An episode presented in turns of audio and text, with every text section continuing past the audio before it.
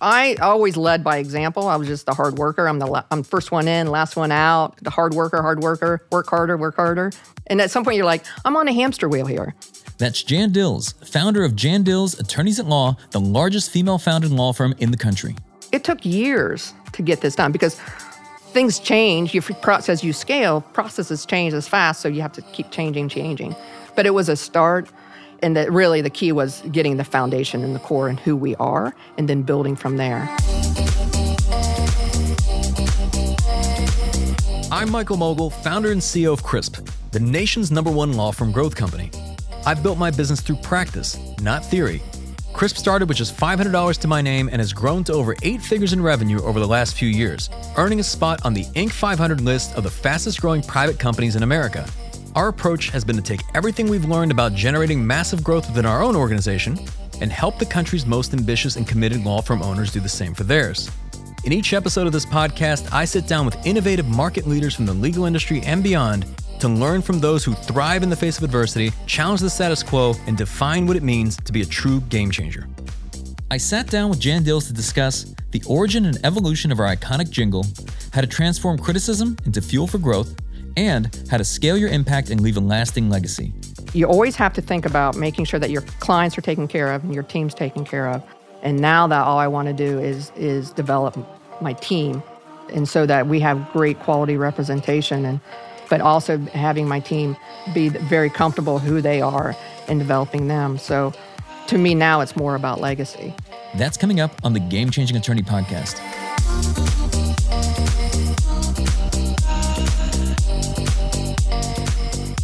Before we begin today's episode, I want to remind you that we aren't beholden to any sponsors or run any ads on this podcast. This allows us to present all of our episodes raw and unfiltered.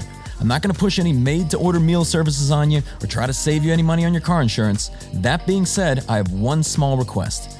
If you receive any value from this podcast, please give it a five star review.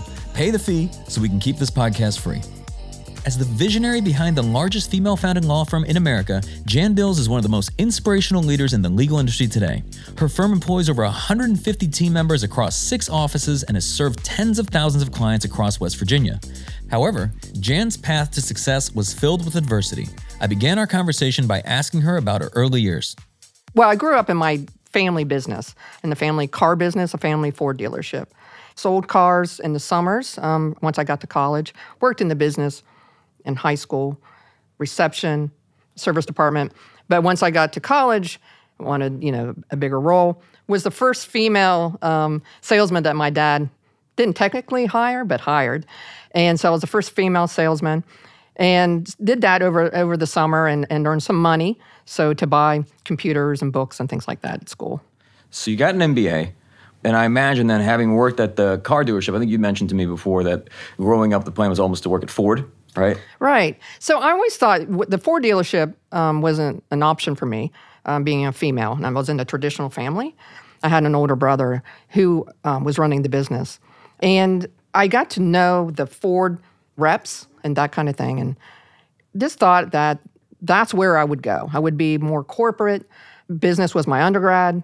I had marketing and economics. I went on to get my MBA. And then I came home for Christmas break, and my brother um, worked in the dealership and went in my brother's office. He's like, What are you doing, you know, when you graduate? I said, Well, I thought about doing this and, and telling him my plan. He said, But you've talked about being an attorney before. And I said, Yeah. I said, But it's a little late. Application's already over. He said, He goes, It's never too late. He said, You need to apply. And so I left there and, and did that and took the LSAT in February of the following year and was accepted as a late acceptance. And when you got to law school, I'm curious, like, did you feel, just even with your business background, did you feel you were in the right place? Like, this is the path for me? I felt like that until my first year of law school. so once I got there, it was um, property and contracts and just not interested in a lot of that first year, as any lawyer knows that that first year, first year and a half. Then I started concentrating in different fields, um, more in the business field, corporate field, estate planning, and that's what I concentrated in, and I felt more at home at that point. I guess then fast forwarding from law school, shortly after passing the bar, I mean, quite shortly after passing the bar, I think it was almost two days, you get thrown into the deep end, if, if you can speak to that. Well, in the middle of law school, I married my husband. We've been married 29 years. I ended up having to stay in, in my hometown, of a little town of Parkersburg, West Virginia. So at that point, corporate law wasn't part of the program. So I had to change gears. And I went to work for a local attorney, a brilliant criminal attorney, also had a PI practice. And then I was admitted to the bar in October. Shortly thereafter, he was eh, um, had to take a leave of absence, and was supposed to be three months. Ended up being a year, and his deal was, here are my cases, hundreds of, of criminal cases. I'll pay your rent, and you stay here and run the business as long as you keep my cases alive. And that's what I did. Wow. Okay. So then what was going through your, your head at the time? You're now officially a lawyer, and, and now here's all these different cases that, to take on. You're kind of, in a way, you're on your own. Right. I'm on my own. So no salary at that point. He said, sorry, I can't pay you. He had already been paid for his cases. I wasn't getting paid there. I got on the court appointed list. I um, started taking divorces and real estate law, that kind of thing, and just I was the only one there. I, I basically ended up hanging my shingle and didn't want to, but it was the best thing for me. And within days of being admitted to the bar, I was arguing a case in front of the state Supreme Court. So then, in having worked in all these different practice areas, what led you to gravitate towards Social Security disability? It really was a fluke. I was just sitting there, and we're you know trying to pay the bills. I was three months behind on my uh, house payment because I thought I was going to have a, a decent salary. And uh, one employee was left from his practice. Everybody else had left. And there was one employee, Alice, that stayed for free, by the way, because I couldn't pay her. And she said, We're getting all these calls for Social Security because he had, at one time had a huge uh, Social Security practice. She goes, You just start doing these cases. And I said, I don't know how to do those. And she's like, Well, you're learning everything from scratch. What's the difference? And so she goes, I'll teach you. So I, we started taking them. And by the time a year was up, I had over 100 cases because then it was word of mouth. Once I took one case um, and started working on it, it brought back memories for me. When I was about 12 years old, I went to the Social Security building with my aunt who was sick and she wasn't able to work anymore. And I remember going in into the waiting room there and, and sitting there with her and watching her just not be treated very well. And I still get emotional about it. And that just kind of clicked with me when I said, when I started taking my first case and started going through it, I'm like, this is what she was doing. This is the process. Because they didn't teach so- Social Security law in, in law school. When I got out and started doing that, I just knew, I knew that's what I wanted to do. First case. And then, you know, when you went off on your own, I think this was in, in 94, realizing, I think, I guess, Social Security, it had to be a volume practice. I mean, how did that influence how you would, would, right. would run the practice? I hadn't been around anybody who had done it. I had a lot of people, you know, other attorneys asking me, you know, what are you going to do? And I said, uh, you know, I was doing everything to pay the bills. And so, you know, Social Security, there's such a lag. At that time, there was four years from the time you take a case to the time you go to a hearing. It was a four year waiting process at that point. It's now two, but then the attorneys would be like, how you gonna make money at that? Because you know the fee was capped at that point, and it, it still is, but it was much smaller. And, and you know, and I just knew from my business background that it had to be a volume practice, and you had to do things real efficiently. It's not it's not like a PI practice where their profit margins are so much better, but it was definitely a practice that you had to be efficient and you had to do a volume. And with volume, I guess, comes advertising. And I imagine there's not a whole lot of that going on in, really nationwide, and especially in, in West Virginia at the time. That is uh, completely correct. So back in, you know, talking about 94 and early 95, the phone book rep came in and the back of the phone book was available and I bought the back of the phone book. Um, had no way of paying for it. I couldn't even pay for the secretary that was you know, outside my door, but he came in and I was like, this is the way it needs to be. And because to you can't if it, no one knows you or has heard about you, and I just came out of law school, then how do they know what you do? and then I guess shortly after the phone book, I guess the uh, the other advertising starts to pick up. I imagine you start to, to, to, gain some traction and start to see some success there. Did that kind of lead you to, to start to invest more and more in advertising? It did. I started with the phone book. Of course, I came from a car dealership, so my dad was big on advertising, and so I was familiar with the, you know the traditional advertisers, the TV, radio, and newspaper. So when I started uh, after the phone book, and then I would move. I moved in '97. I cut my first commercial. That's when I really realized the power of it. And I guess a, a, prevalent theme across your life is, is really not taking no for an answer. Today, I know you have that also like trademarked, and there's the jingle, and I'd love to hear about the origin of the jingle because I think that that yeah. played a very important role in, in the growth of the firm. Jan attorney at law, she won't take no for an answer tried to collect, The jingle that I have is not the original jingle. It's like the fifth jingle, by the way. I went through four jingles and I just didn't like it. And it just wasn't me and it was just hokey. And I thought, not this, this isn't hokey. But so this person that formulated this jingle sat down and talked to me and said, Well, tell me about your life. And I would just went around and, you know, I just, we had a long conversation about how I got here, the perseverance coming through you know, with my my dad's a wonderful human being, but he motivated me without knowing he motivated me. So just applying to law school, saying, "Yeah, you'll never get in," and going back before that, many times where he would just say, "You can't do that," and then that would just motivate me more. So when I was talking to the, to the gentleman, that's how that came about. And, and, even with a jingle, I, I, don't know what you thought about jingles in general, whether that would work or not. Um, from what I recall, you were even reluctant to even take that meeting. I think you, you did it as a favor.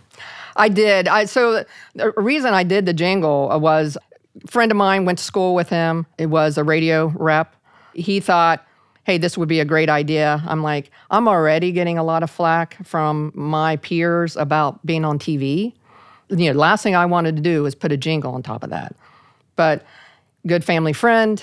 I said, I'll, I'll take the call. And once I did that, I started seeing the value.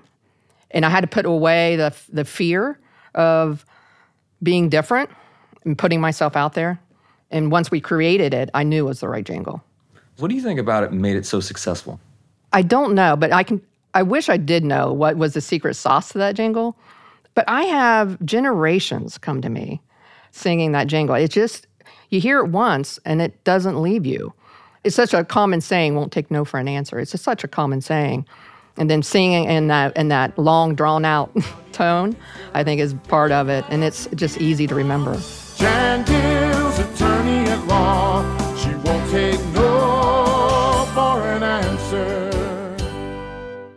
So then what type of impact did it make on the firm? I'm, I'm curious just from the time oh, that wow. like you decided to do it it goes up. How long did it did it take until you started to see an actual impact? And then what was the uh, impact? about 2000 was, i went on the radio with it.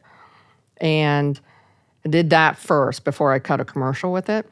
It was instant feedback. Now i'm not saying it's positive feedback but instant feedback. I got i don't want to say crucified but I, my peers did not care for it, put it that way. And I want to talk about that because so the West Virginia legal community, it's I know they didn't care for the jingle. It seemed that they actually didn't care much for lawyers advertising and especially female law firm owners and then just just in general everything that you were doing at the time. No, they um, did not. So that gets launched in 2001. I stay local with it. Huge success, double digit growth, intake. So what I, I, I mean, I wanted to people. My goal and with marketing was when someone thinks Social Security or says Social Security, they think Jan Dils. That was it. That was my directive to my marketing people, which was TV and radio. So when the jingle, you know, stayed local, and then in 2002, I said something, and after a hearing, I said, I might go to Charleston. And he's like, You're not going to be able to break in here. He goes, There's no way um, because Charleston judges did all their outlying areas. And I said, why not? And he's like, well, one, you're an outsider and, and you're a female. Okay. So, perfect. He hadn't heard the jingle? yeah, he's heard the jingle. He's like, that won't work here. And so I said, all right. I had to do it at that point.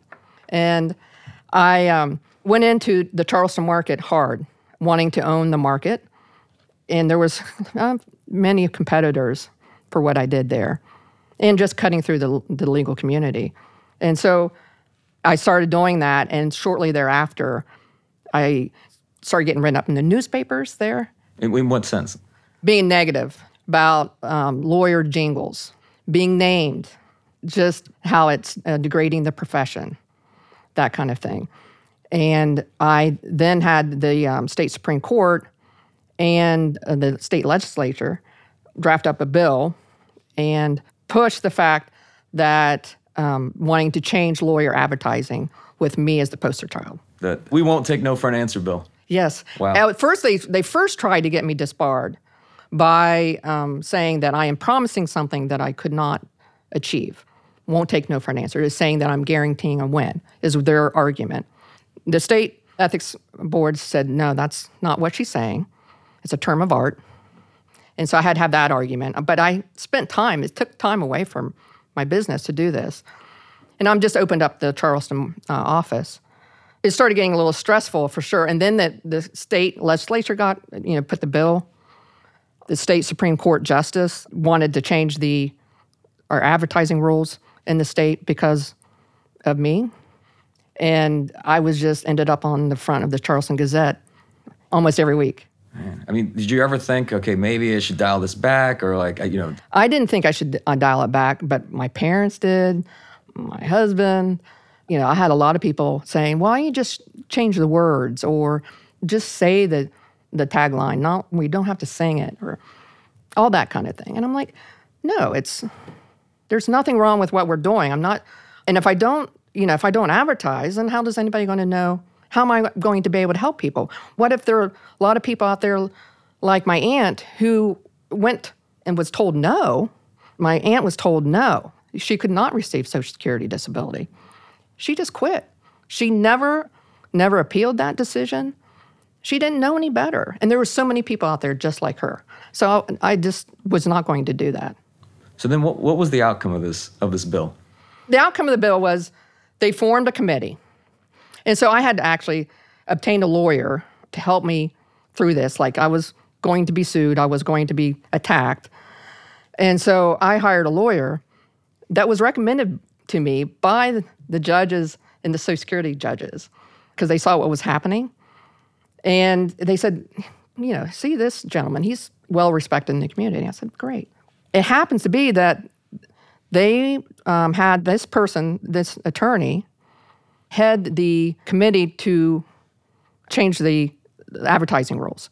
So whether or not the advertising rules need to be changed. And so what basically wanted to do is have all the advertising, lawyer advertising, be restricted, no jingles, and have to be pre-approved. And so the committee convened. He put together attorneys, non-attorneys on this committee. I was ended up being on that board. So that's convenient, right? It was nice. I wasn't expecting it, but it was interesting. So then, after you know, essentially, once this thing gets shot down, do you build confidence and do you go in even, you know, do you push in even further, or like what what happens next? Well, what it did is it got my name out there. I ended up being all over the state, and it was really broke me into the Charleston market. It really increased my business, uh, even though it put I think it took years off my life, but it definitely increased my business. So then I just went full steam and I went into Beckley, Logan, Huntington, and then um, eventually I went into Charlotte, North Carolina. It's interesting. So when you think about just advertising in general, it really is all about attention because some could argue, okay, you're getting bad attention, but we're getting your name out, and you didn't really have to pay for that type of advertising. So in a way, there's there's free impressions there. I'm curious in, in terms of like as the firm is growing, what's what was a day in the life like? You know, how are you spending your time? So before I learned how to scale, I was the business, right? So didn't have any other attorneys at, the beginning. I had a you know a couple employees. Was the intake specialist? Was the copy repairman? I was uh, you know going to court. I was traveling. I had all these offices I was manning. So uh, running a business, it, it just became a crazy time. So in '97, I had my my first son, uh, Hayden and in 2003, I had um, Spencer, my second son. And I actually opened up Charleston office and went into labor same month. But it was very difficult. But I would get up at two in the morning, I did this for probably 12 years. From about two to four, I would prepare, um, finish preparing for my day of hearings. I hit, had hearings almost every day. And I'd have uh, anywhere from four to six to seven hearings a day. And so I would finish preparing because I would also prepare the night before. I felt my health was very important, so I also would then work out at four, had a trainer. Then I would have to be usually on the road by six, uh, especially with the Beckley or going to Huntington or, or to Charleston, because all hearings were do- done in person at that point. I would then have my hearings, see new clients, and then head home. And so I would head home probably 6 p.m. because I was bringing in, you also bring in new clients. And then hopefully see my kids, to kiss them goodnight, and then start on the next day. Wow. So not a whole lot of work-life balance then. There wasn't any. No. Do you think? I mean, if, if you go back to that period in time, because this is one of those things. I think today, if people are hearing this, you can interpret it in different ways. But could you have grown the firm the way that you did then had you not, you know, had the habits that you did at that time? I don't believe so. I think there's ways to do it, I'm sure, but not any way that I see that I could have done differently. You know, it's tough, but it's it's hard work. It's absolutely hard work. But to build something, uh, that's the way for me it had to be done. And speaking of this, I mean, while you're doing all this, obviously you're running a practice, you're trying cases, you're meeting with clients, you're also a mom, you've got a family. What what are some of the trade-offs at the time? We've talked about it's like Mother's Day brunches and vacations. What what do those look like? Yeah, that's it's hard for me to talk about. But first of all, not everyone has a supportive family and a supportive uh, spouse like I have had and have. Again, we've been married 29 years, very supportive. So he would have to fit in a lot for me. I also would try to make sure that I knew if it was a Mother's Day brunch, uh, like I would start realizing, hey, it's Mother's Day brunch. I need to mark off this day. Usually they have it on this day um, and not have a day of hearings or try to be in town at least um, for hearings.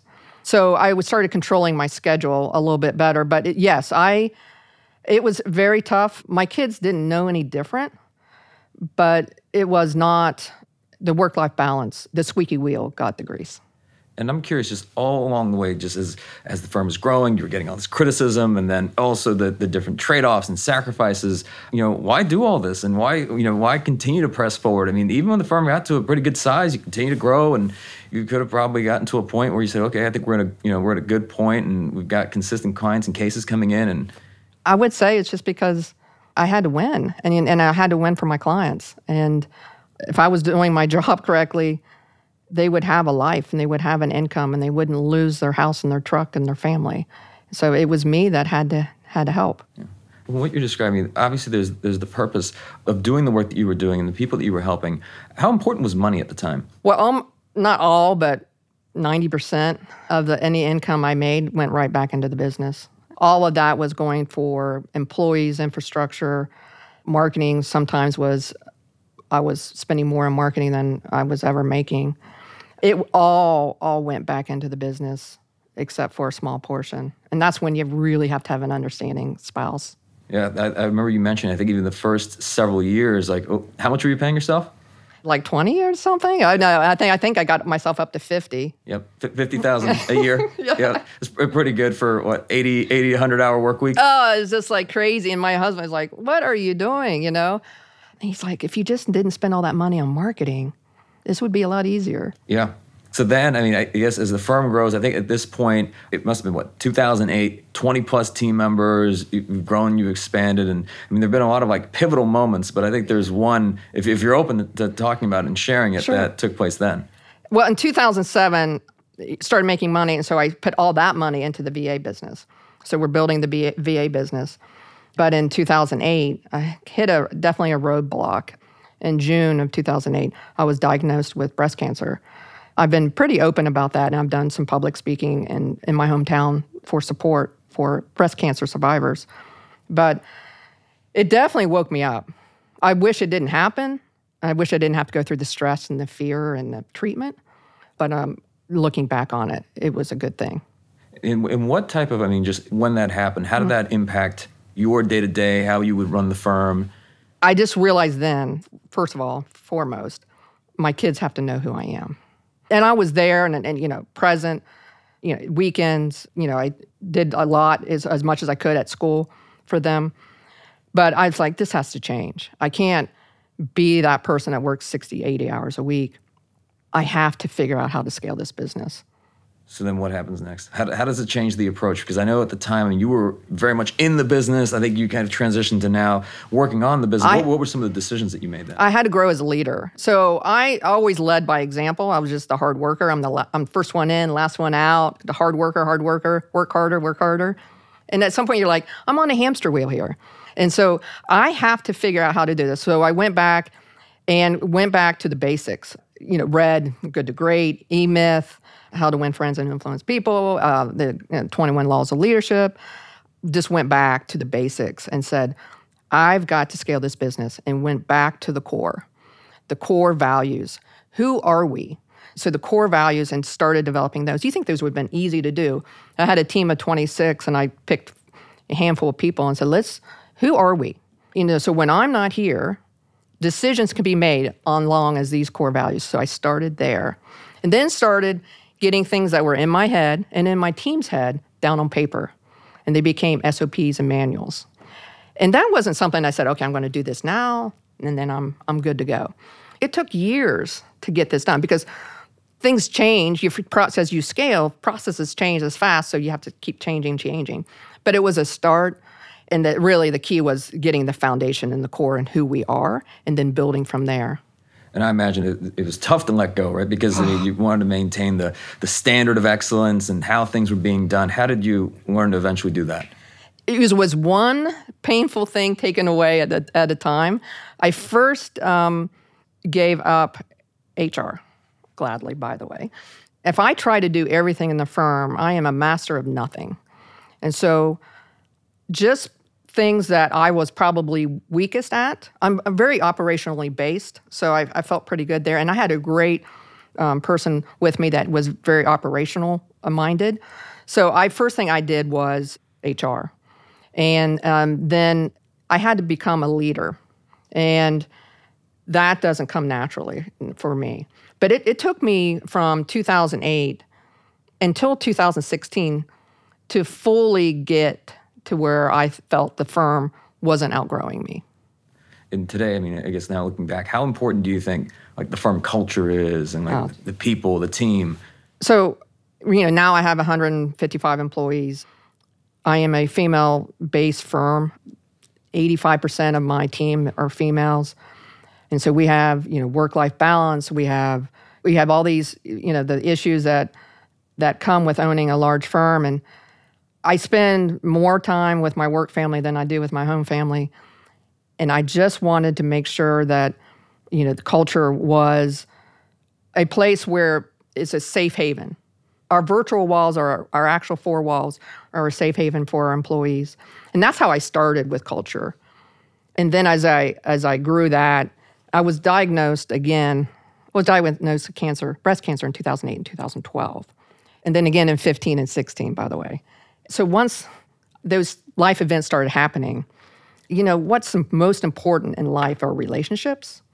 And I just want to make sure that my team grows as individuals inside our walls and outside our walls. And so my focus since then, with your help, Michael, and it's what drew me to, to CRISP, was growing my team as great and good humans. And again, it's just almost through necessity, making sure that the firm was not you know solely dependent on you. And, and i think in doing so and building a great team and a great culture how did that then influence how you would spend your time? It, was very important because as, as time went on um, i wanted to make sure that you always have to think about making sure that your clients are taken care of and your team's taken care of. And by developing them that all that comes into play. It's all about for me right now i've moved into different versions of my life and so it started out being the worker, being the technician, and then moving into developing as a leader. And now that all I want to do is is develop my team, and so that we have great quality representation and but also having my team be very comfortable who they are and developing them. So to me now it's more about legacy. And for women who are listening to this, they're obviously dealing with a lot of challenges in some cases where they're, they're juggling family with work. And let's say they, they want to build a great practice. What, what would you say to them? I don't know why women are different than men. I mean, it's the way we are. It's, it is culturally. I, you know, I was brought up in a very traditional family. We are expected to be the ones um, that can do it all, whereas no one really asks the man that. So just want to kind of put that out there. So I'm hoping over time that changes. But I understand what you're saying, and because I felt a lot of balance issues and feel like I'm failing. So I was failing, couldn't do everything I could at, at work. I was failing with my family, you know, as a wife also. So it's a lot of guilt, and you just got to be to yourself and say, you're good enough and be okay with that. But there is no there's no such thing as work life balance in anybody's work life. You really do go to the squeaky wheel. But, but I think women should forgive themselves and not expect to be superwoman. And today, I mean, you mentioned you have over 150 team members, six offices. I mean, the firm has grown just in West Virginia, I think is the is the largest disability firm, probably one of the largest disability firms just nationally. Period. Um, period. Yeah. What uh, what's driving you today? Developing my team, uh, legacy, making sure that we you know, maintain quality and represent our clients. And I just really, really enjoy what I do. And you know, as you scale your business and you hire great people and surround yourself with great people, how much better your firm is, how much better quality of work you do, even though you think you did great quality. But hiring good people, getting that structure around you, your life becomes better and that work life balance kind of comes, you get a little bit better balance. And you're able to enjoy life a lot, a lot more than you used to. It's interesting. I, I once heard the saying that one of the most insidious forms of child neglect is for a parent to not pursue their full potential and to be an example for their children. What, what are your thoughts on that? You know, I've, I've talked to my kids about it. Um, as if they got older, you know, now they're 25 and 19 they don't have any they've never have any ill will about it or you know even though as as a mom you always have that guilt you always have that mom guilt. But i'm pretty positive i would be a horrible stay-at-home mom. I am the happiest with them when i am succeeding in this other part of my life and which is work. So and then speaking of that how, how do you define success? Well i think you know that's changed over time. I don't know if that does you know, for other people but success for me has always been helping people. And so, and being the best at it, money is something, a byproduct of doing great work. And I've been very fortunate in all of aspects of that, of helping people, having a quality firm, and be able to make lives for my employees where they never dreamt that they could do. I would say that's how you define a success and you know, I know you mentioned legacy. If you can briefly touch on kind of the impact that you've made, not just for your team members, because I, I know you mentioned this kind of like a new program that you introduced in terms of like helping them improve their lives, and then also in your in your community, some of the things that you've been doing. Well, giving back. Um, I come from a, a, long line of family. My dad did it. Um, my grandfather um, did that. We always give back to those um, that have given to you, and we uh, developed the Jan Dils Foundation where we raise money all year long. Uh, my husband and I uh, give to the community in West Virginia and the United States uh, over $100,000 a year. Some of the programs that we do are Operation Transportation, which we founded, where we give free bus passes to all our veterans in the Wood County area.